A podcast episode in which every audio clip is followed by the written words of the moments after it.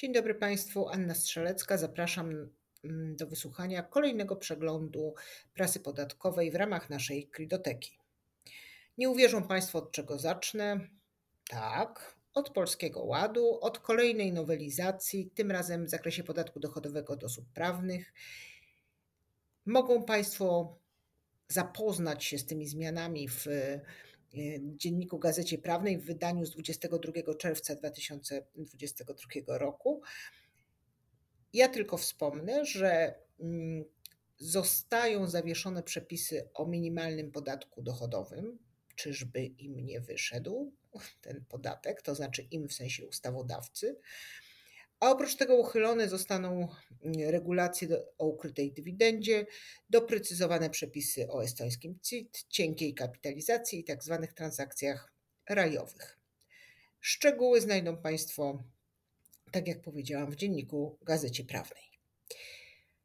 A jeżeli o CIT estońskim, to w Również w Dzienniku Gazecie Prawnej znajdą Państwo informacje w wydaniu z 23 czerwca 2022, że został przesunięty termin na złożenie deklaracji CIT-8E o kolejne 3 miesiące. Dotychczas został przesunięty do 30 czerwca, obecnie do 30 września. Należy zakładać, że prawdopodobnie pojawiają się trudności przy rozliczaniu CIT-u estońskiego za zeszły rok. Zmieniając temat. Mianowicie w y, Rzeczpospolitej z 21 czerwca mogą Państwo poczytać o tym, czy zapewnienie świadczeń z zakresu medycyny pracy generuje przychód po stronie członka zarządu. Y, tak zaspoileruję Państwu, że nie, ponieważ jest to związane ściśle z wypełnianiem jego obowiązków.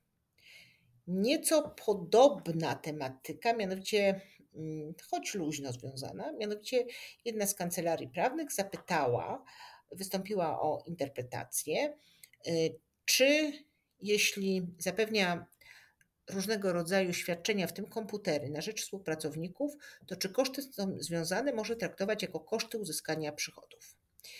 Odpowiedź znajdą Państwo w artykule z 23 czerwca w Rzeczpospolitej i powiem znowu, zdradzając koniec, że odpowiedź była korzystna dla podatnika.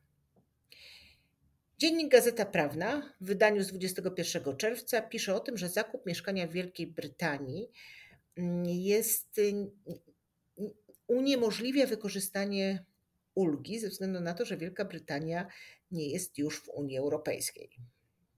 To zła wiadomość dla wszystkich tych, którzy właśnie mieli coś w Londynie sobie kupić.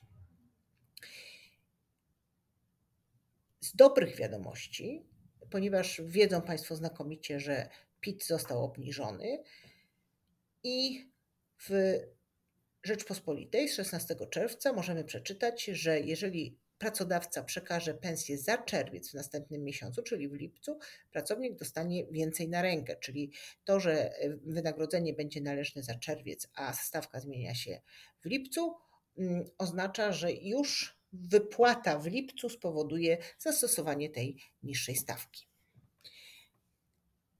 W dzienniku Gazecie Prawnej z 17 czerwca natomiast mają Państwo kolejny odcinek historii, czy jeżeli nabędziemy kompleksową usługę szkoleniową obejmującą nocleg i posiłki, to czy będzie można odliczyć VAT od kosztów noclegu i wyżywienia. Tu Państwu niczego nie zaspoileruję, przeczytajcie sobie sami. I na koniec przed weekendem taka informacja, że zawodnik rugby rozliczy w kosztach siłownię i fryzjera. To jest w Rzeczpospolitej y, wydanie z 22 czerwca, mm, który to artykuł zaczyna się słowami Fiskus rozumie potrzeby sportowców, zgadza się, że muszą inwestować w kondycję i wygląd. Więc jeżeli Państwo chcą sobie w koszty wrzucić fryzjera, wystarczy zostać sportowcem. Myślę, że niekoniecznie rugbystą, jak się patrzy na fryzury niektórych y, piłkarzy mm, nożnych, to również jest to niewątpliwie duży wydatek. Bardzo dziękuję i zapraszam na następne wydania.